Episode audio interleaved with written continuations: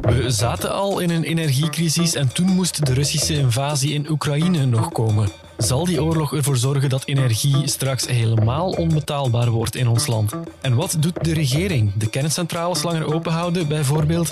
Kan dat er echt voor zorgen dat we onze afhankelijkheid van Russisch gas eindelijk vaarwel kunnen zeggen? Mijn naam is Dries Vermeulen. Dit is duidelijk. Duidelijk. De morgen. Bij mij aan tafel zit Jeroen van Horenbeek, journalist bij De Morgen en energiespecialist ook. Jeroen, het zijn voor jou al drukke tijden geweest, want ja, er is veel te vertellen over energie. We zeggen al een hele tijd dat de prijzen heel erg hoog zijn en het wordt alleen maar erger. Als ik HLN, het laatste nieuws mag geloven, deze week betaalt een gemiddeld gezin, als het zo verder gaat, 8000 euro per jaar voor elektriciteit en gas straks. Loopt het echt zo'n vaart? Um die 8000 euro, dat is wel een heel erg eh, radicale berekening, zou ik het noemen. Eh, dat is eigenlijk een, een, extrapolatie van de cijfers op dit moment.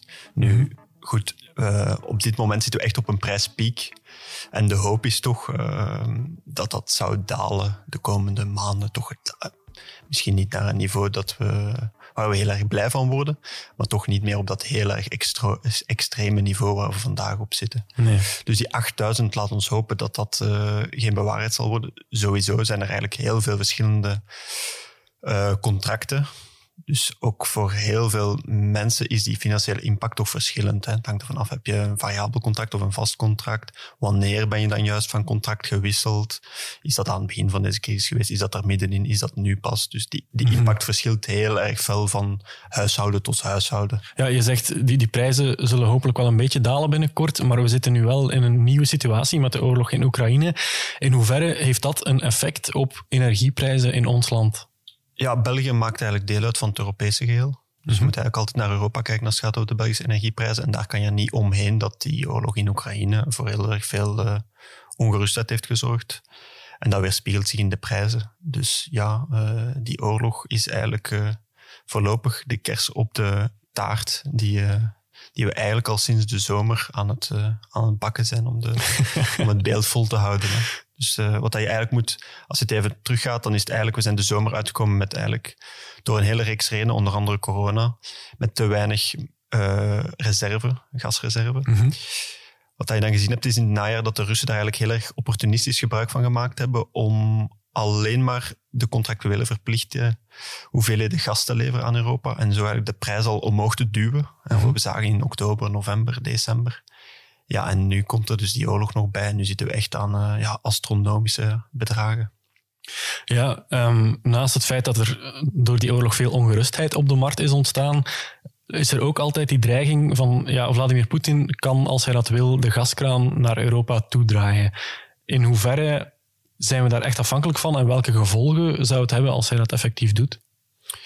Ja, we zijn dus nu al uh, sinds die invasie is eigenlijk een opbod bezig van sancties. Hè, mhm. Waar eigenlijk uh, lange tijd gedacht werd dat men ging wegblijven van olie en gas. Net omwille van het, het economische belang, uh, ook voor Europa.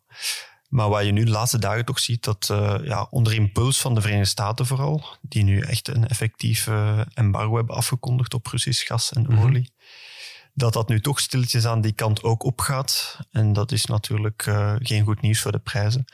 Wat onze afhankelijkheid betreft, ja, die is heel erg groot van uh, Rusland. Uh, er is een uh, Amerikaanse Harvard-prof die heeft gezegd: Rusland, de, het belang van de economie van Rusland is eigenlijk heeft een onbeduidende economie. Behalve het feit dat het eigenlijk één groot tankstation is voor de wereld. Ja. En voor de wereld en dan vooral voor Europa. Um, dat gaat dan over olie. Daar zijn ongeveer een kwart van onze olie komt uit Rusland. Maar zeker ook over gas, dan, eh, als je het op Europees niveau bekijkt, zitten we toch aan 40 procent. Dus, uh, en voor bepaalde lidstaten gaat het naar meer dan 50 procent, 60 procent, 70 procent. Mhm. Dus dat is echt heel erg belangrijk voor Europa, die gasstroom vanuit Rusland. Dus als die zou wegvallen, als, als Poetin bijvoorbeeld die, die Nord Stream 1 pijpleiding afsluit, dan, dan komen we echt wel zwaar in de problemen. Ja, dan uh, zullen we zeker met heel erg hoge prijzen te maken krijgen. Nog hoger dan, uh, dan vandaag. Nu, je ziet op dit moment eigenlijk een beweging waar Europa zelf aan het zeggen is van we gaan niet wachten tot Poetin de gaskraan dichtdraait, Maar we gaan eigenlijk zelf ons, onszelf al uh, preventief loskoppelen eigenlijk. Ja. dus uh, de Europese Unie heeft uh, begin deze week een pakket voorgesteld om eigenlijk tegen het einde van dit jaar al twee derde minder Russisch gas te gebruiken. Ja, dat is, dat is enorm om dan tegen 2030 eigenlijk volledig te kunnen loskoppelen. Dit jaar al twee derde, is dat haalbaar? Is dat realistisch? Um, ja, om dat gas te vervangen, uh, dat is niet zo evident. Uh, gas is in tegenstelling tot olie, dat eigenlijk nog relatief goed vervoerbaar is op, uh, enfin, gemakkelijk vervoerbaar is op schepen, waar je eigenlijk kan spreken van een wereldmarkt, mm -hmm. is gas een beetje speciaal in die zin dat je kan dat op LNG-schepen, zogenaamde vloeibaar gas, kan je gas transporteren over de hele wereld. Maar die gashandel is toch nog voor een groot deel afhankelijk van eigenlijk fysieke pijpleidingen. Ja. En dan kom je eigenlijk bij het huidige netwerk van Rusland richting Midden- en West-Europa. Dus als je zegt van we snijden Rusland eruit, hè, we mhm. draaien zelf de kraan toe, om het zo te zeggen, dan moet je kijken naar alternatieven. De, de groene alternatieven, dus zeggen van we doen het met minder gas, we verbruiken minder, ja, dat is niet zo evident, zeker niet op zo'n korte termijn als je zegt tegen het einde van het jaar. Dus dan moet je eigenlijk gaan kijken naar andere landen die zouden kunnen bevoorraden. Die zijn er wel. Er wordt gesproken van Qatar, zelfs Australië, om extra LNG dan richting ehm, Europa te leveren. Maar er zijn toch ook een aantal problemen mee. Eén, ja, dat is niet echt goedkoop. Gewoon het, het procedé zelf van, mhm. eh, en het transport. En twee, onze importmogelijkheden zijn ook relatief beperkt. Ehm, dus je moet dan eh, LNG-terminals hebben, hè, havens waar dan zo'n grote LNG-terminals staan. En die staan er eigenlijk vooral in het, in het westelijke deel van Europa. Bijvoorbeeld eentje in Zeebrugge, dat is een hele grote. Mhm. Maar bijvoorbeeld Duitsland, toch de, de, de, economische motor van, uh, van de Europese Unie, die heeft er geen. Dus dan zie je dat het daar al heel snel dreigt tot uh, flessenhalzen te leiden. En uh, Dat, dat niet heel Europa verzekerd is van die LNG-stroom als het, uh, als het zover komt.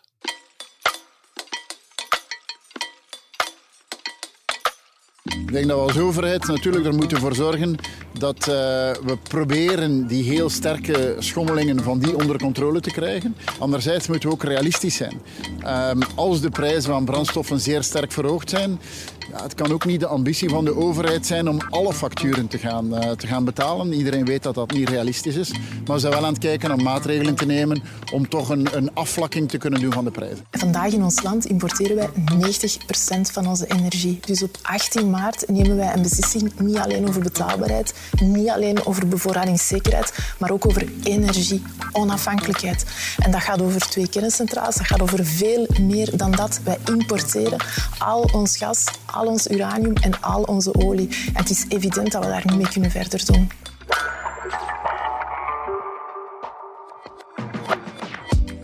Jeroen, in het kader van dat afstappen van Russisch gas is in ons land nog maar eens de kernuitstap weer op tafel gekomen. Die was eigenlijk net beslist dat we daarmee zouden stoppen met kernenergie.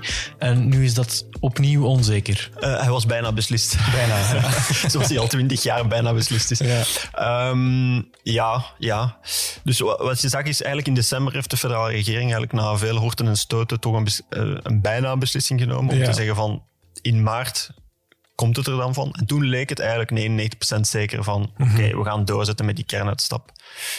Nu heel de, de, aan, de aanslepende energiecrisis in het najaar was al een beetje een probleem aan het worden. En nu die oorlog in Oekraïne heeft echt voor een tipping point gezorgd. Waar we eigenlijk uh, als Europa en dus ook als België zeggen van oké, we willen af van Rusland als belangrijkste energieleverancier van het continent, van Europa. Ja. Ja, en dan is het ook moeilijk om op zo'n moment te zeggen um, we gaan onze kerncentrales sluiten en we gaan nieuwe gascentrales bijbouwen. Ja, dat, is, dat, is, um, ja, dat is heel erg lastig. Nu, goed, in het grotere plaatje moet je altijd blijven voor ogen houden dat eigenlijk van ons gasverbruik er maar een kwart is voor elektriciteit op te wekken. Dus de helft is ongeveer voor uh, het verwarmen van gebouwen, het klassieke mm -hmm. verwarmen, en, de, en, een, en een ander kwart is voor de industrie. Dus met een heel erg rationele blik zou je nog altijd kunnen zeggen van ja, die kerncentrales sluiten en daar twee gascentrales bij zetten, zal het verschil niet maken. Maar bon, politiek gezien uh, is het natuurlijk heel erg moeilijk te verkopen dat je op, op, zo'n moment zegt, ja, we zetten nog even twee gascentrales bij. Ja. Ik, denk, ik denk bijna onmogelijk. Je ziet dat nu ook, de groenen zijn toch, lijken toch stilletjes aan, al, al geven ze het zelf nog niet toe. Ze zullen waarschijnlijk ook de laatste zijn om het toe te geven, maar lijken toch die bocht ingezet te hebben naar ja, laat ons dan toch maar die twee jongste kerncentrales openhouden. Maar dat gaat voor de energieprijzen een miniem verschil maken.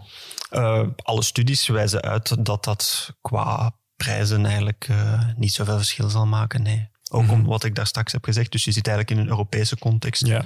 Dus of wij nu twee kerncentrales langer open houden of niet, in het Europese spel van vraag en aanbod zal dat waarschijnlijk niet echt veel verschil maken. Nee. nee. Daarnaast praat de regering ook opnieuw over uh, maatregelen om ons te helpen onze energiefactuur te betalen. Wat, Ja. wat ligt daar precies op tafel?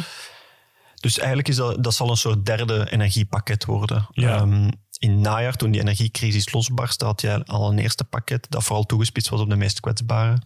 Dus eh, er bestaat een sociaal tarief voor de meest kwetsbaren. Dat is toch 2 miljoen Belgen, dus dat is wel een behoorlijk grote groep. Ehm, die dan een lagere prijs krijgen voor een energiefactuur. Eh, zij kregen toen ook een eenmalige korting. Dan had je een tweede pakket in december, toen eigenlijk het al wel duidelijk werd van hier is een groter probleem, dat meer mensen begint te raken. Dat was dan met de tijdelijke btw-verlaging en ook Ja. de verwarmingscheck die iedereen zou krijgen van 100 euro. Ja, en nu zit je in een situatie waar ook duidelijk is geworden van ja, zelfs met dat pakket gaan we er niet komen.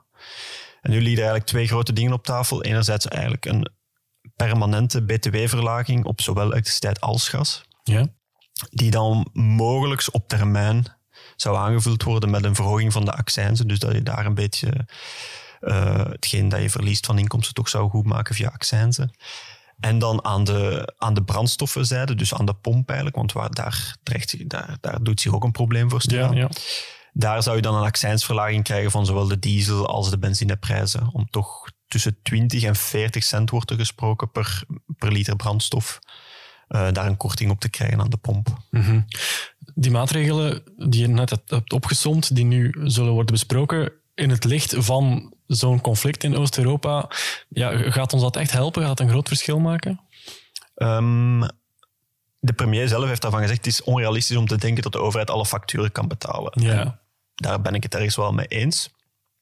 Tegelijkertijd, als het nu gaat over ja, wat, de, wat de overheid moet doen voor zijn burgers, dan denk ik wel dat dit een moment is waar heel erg duidelijk is dat zij alles in het werk moeten stellen om die impact, die financiële impact op gezinnen, zoveel mogelijk af te zwakken. Bon, dat is dan afzwakken, hè, letterlijk het woord afzwakken. Je gaat dat niet oplossen. Maar ik denk wel dat het een goede zaak zou zijn en dat eigenlijk iedereen dat wel verwacht, dat er toch nog iets bij komt. Ehm, dus die, die btw-verlaging, ja, ik denk dat die er wel aan zit te komen, zowel op gas als elektriciteit. Ehm, dat is van 21 naar 6 procent. Dus bijvoorbeeld voor gas zou dat dan voor een eh, gemiddeld verbruik, eh, een gemiddeld huishouden, zou dat toch zou dat neerkomen op ongeveer 450 euro per jaar aan de huidige prijzen. Dus dat is wel iets. Ehm, is, dat, is dan alle pijn weg? Nee, natuurlijk niet. Ehm, maar het is wel iets. Het is wel, het is wel meer dan. eh, Dan spreek, je wel, dan spreek je wel over een bedrag dat groter is dan bijvoorbeeld waar we nu over spreken. Hè, het tweede energiepakket, waar je dan bijvoorbeeld een verwarmingspremie kreeg van 100 euro. Bon, de schaal is wel duidelijk groter dan. eh, de impact is duidelijk groter.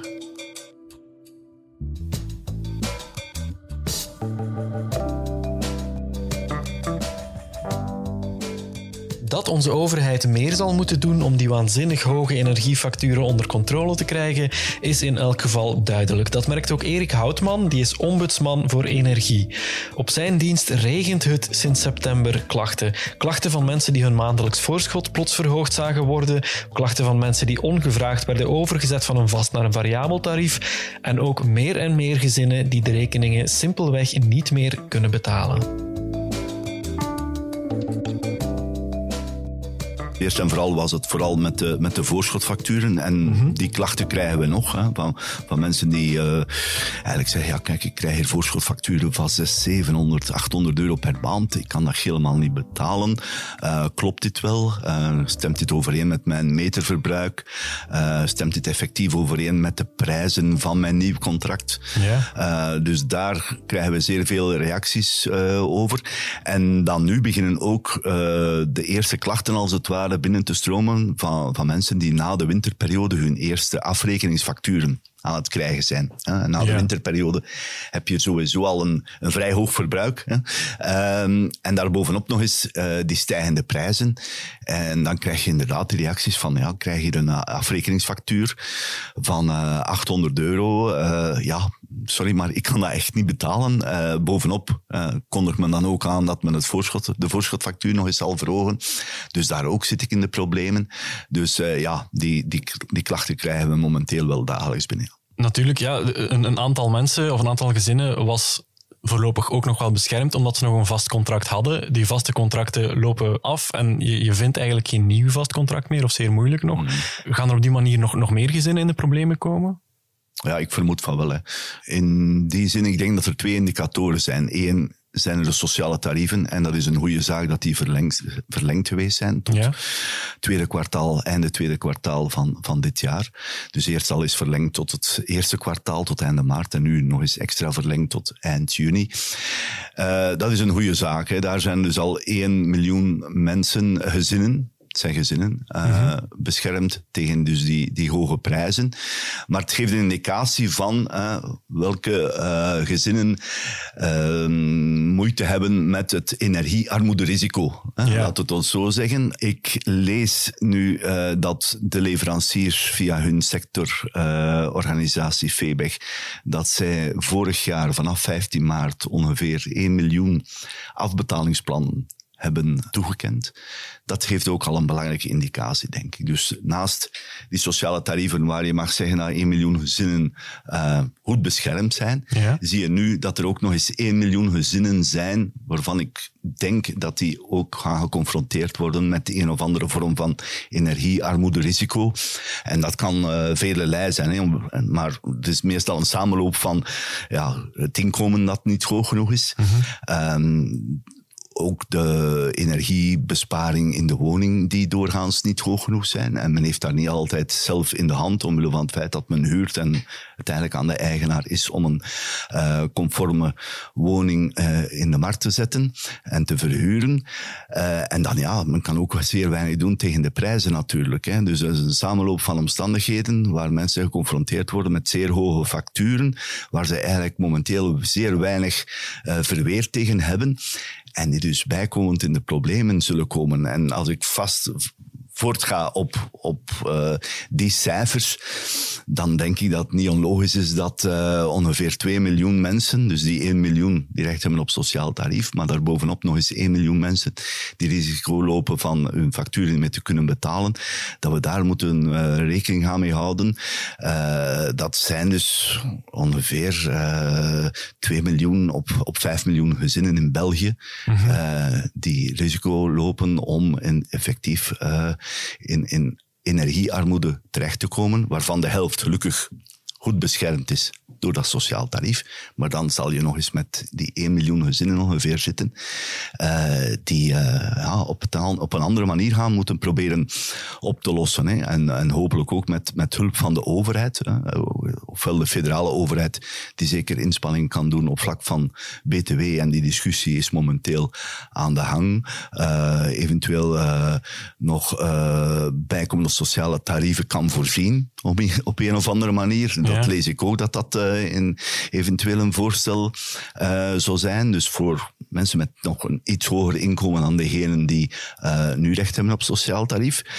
Op westelijk niveau zit je dan eerder op vlak van energiebesparing, waar denk ik wel uh, uh, vooral moet ingezet worden op zoveel mogelijk energie besparen, want dat is uiteindelijk nog altijd de goedkoopste energie natuurlijk. -hmm. En dan natuurlijk op lokaal niveau zijn er ook uh, gemeenten en OCMW's die gaan geconfronteerd worden met een toestroom van mensen die normaal niet tot hun doelpubliek behoren, maar die nu toch uh, bij hen gaan terechtkomen, omwille van het feit dat ze ja, inderdaad ja. die energiefactuur niet meer kunnen betalen. Ja, u zegt ook mensen die nog nooit binnen OCMW zijn binnen geweest, zullen straks in die groep terechtkomen mm. die die hulp mm. nodig heeft. Mm -hmm. Ja, we zitten nu natuurlijk in een, in een extra unieke situatie met een oorlog in Oekraïne.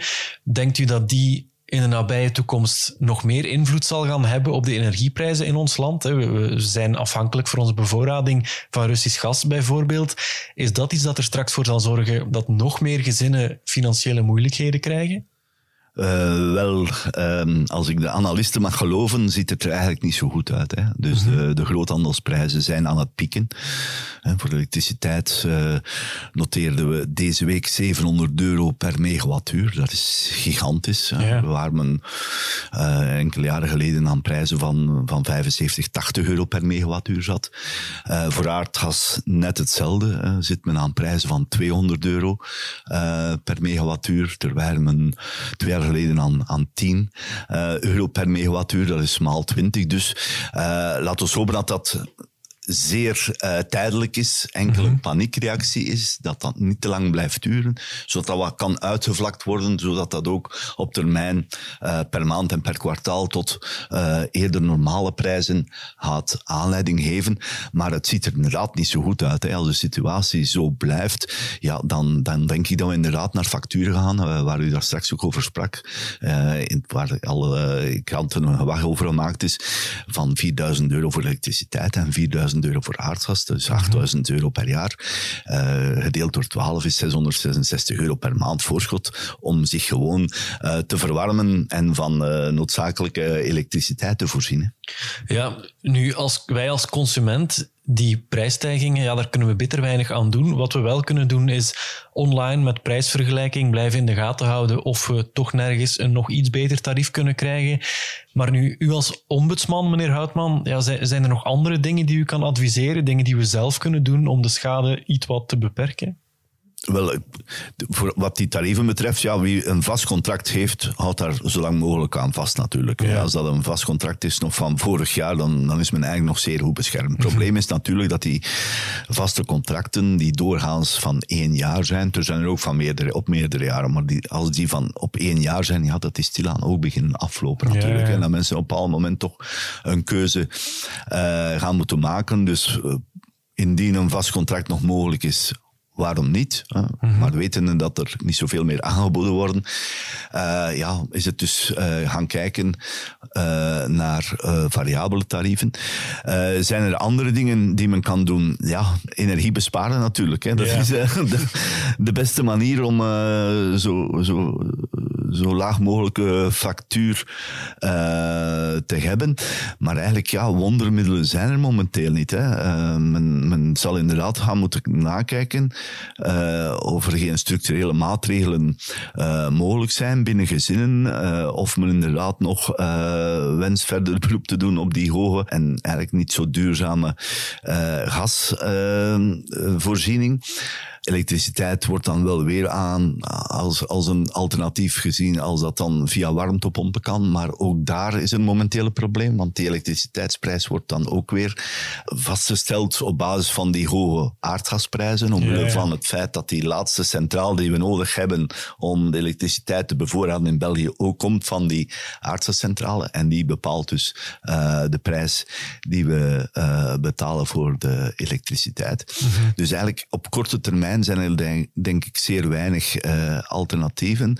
Uh, behalve dus ja, dat men uh, zeer goed moet opletten wanneer men nog verwarmt. Gelukkig zitten we nu al aan het einde van de winter en laat ons hopen dat de lente vlug in het land komt, waardoor we veel minder gaan moeten verwarmen -hmm. en ook wat minder verlichting nodig hebben, zodat dat al, alleen al op zich kan maken dat we zeer zorgzaam kunnen zijn met de energie die we aan besteden zijn.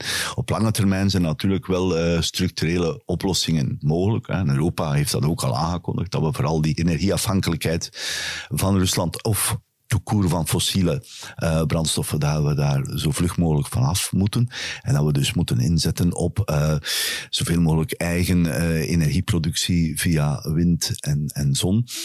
Um, maar bon, ja, daar zijn uiteraard investeringen voor nodig. Men is daar volop mee bezig. Um, dat treft niet alleen de consumenten, maar dat treft uiteraard ook de bedrijven, die eigenlijk nog veel meer energie uh, consumeren dan, dan consumenten. Hè. Mm -hmm. Maar bon, dat zijn dan eerder de projecten en de investeringen op langere termijn. Maar ik denk dat iedereen zich nu wel bewust is van het feit dat die afhankelijkheid uh, van fossiele uh, brandstoffen, dat inderdaad geen goede zaak is. Tot slot, meneer uh, Houtman, kijk dus even in uw glazen bol. Wordt het nog een tijdje erger voor het weer beter wordt? Wel, uh, nog voor de crisissituatie uh, en de invasie van Oekraïne uh, waren al voorspellingen dat de hoge prijzen sowieso gingen aanhouden tot um, na de winter volgend jaar. Dus tot de lente 2023. Ik denk dat we daar momenteel zeker mogen van uitgaan. Wat men toen nog niet wist, was het, prijsniveau. Hè. Toen sprak mm men van, kijk, uh, het prijsniveau van december, januari zal ongeveer hetzelfde blijven. zal ietsje dalen zelfs misschien. Uh, of dat nu nog het geval zal zijn, dat is helemaal niet zeker. En uh, de vrees is dat het dus nog wel eens duurder zou kunnen worden tegen volgende winter. Maar laat ons hopen dat uh, de redelijkheid mag terugkeren in de geesten. En uh, dat we de vrede kunnen bewaren of terug kunnen herstellen. Hè? Mm -hmm. en, en dat we weer uh, tot het normale leven kunnen overgaan en tot normale energieprijzen kunnen overgaan. Oké, okay, dat hoop ik natuurlijk met u mee. Erik Houtman, ombudsman voor energie. Dank u wel. Met plezier.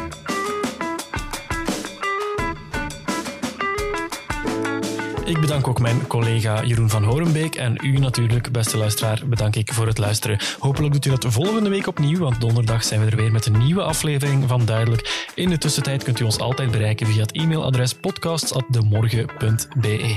Heel graag tot volgende week. Dit was Duidelijk.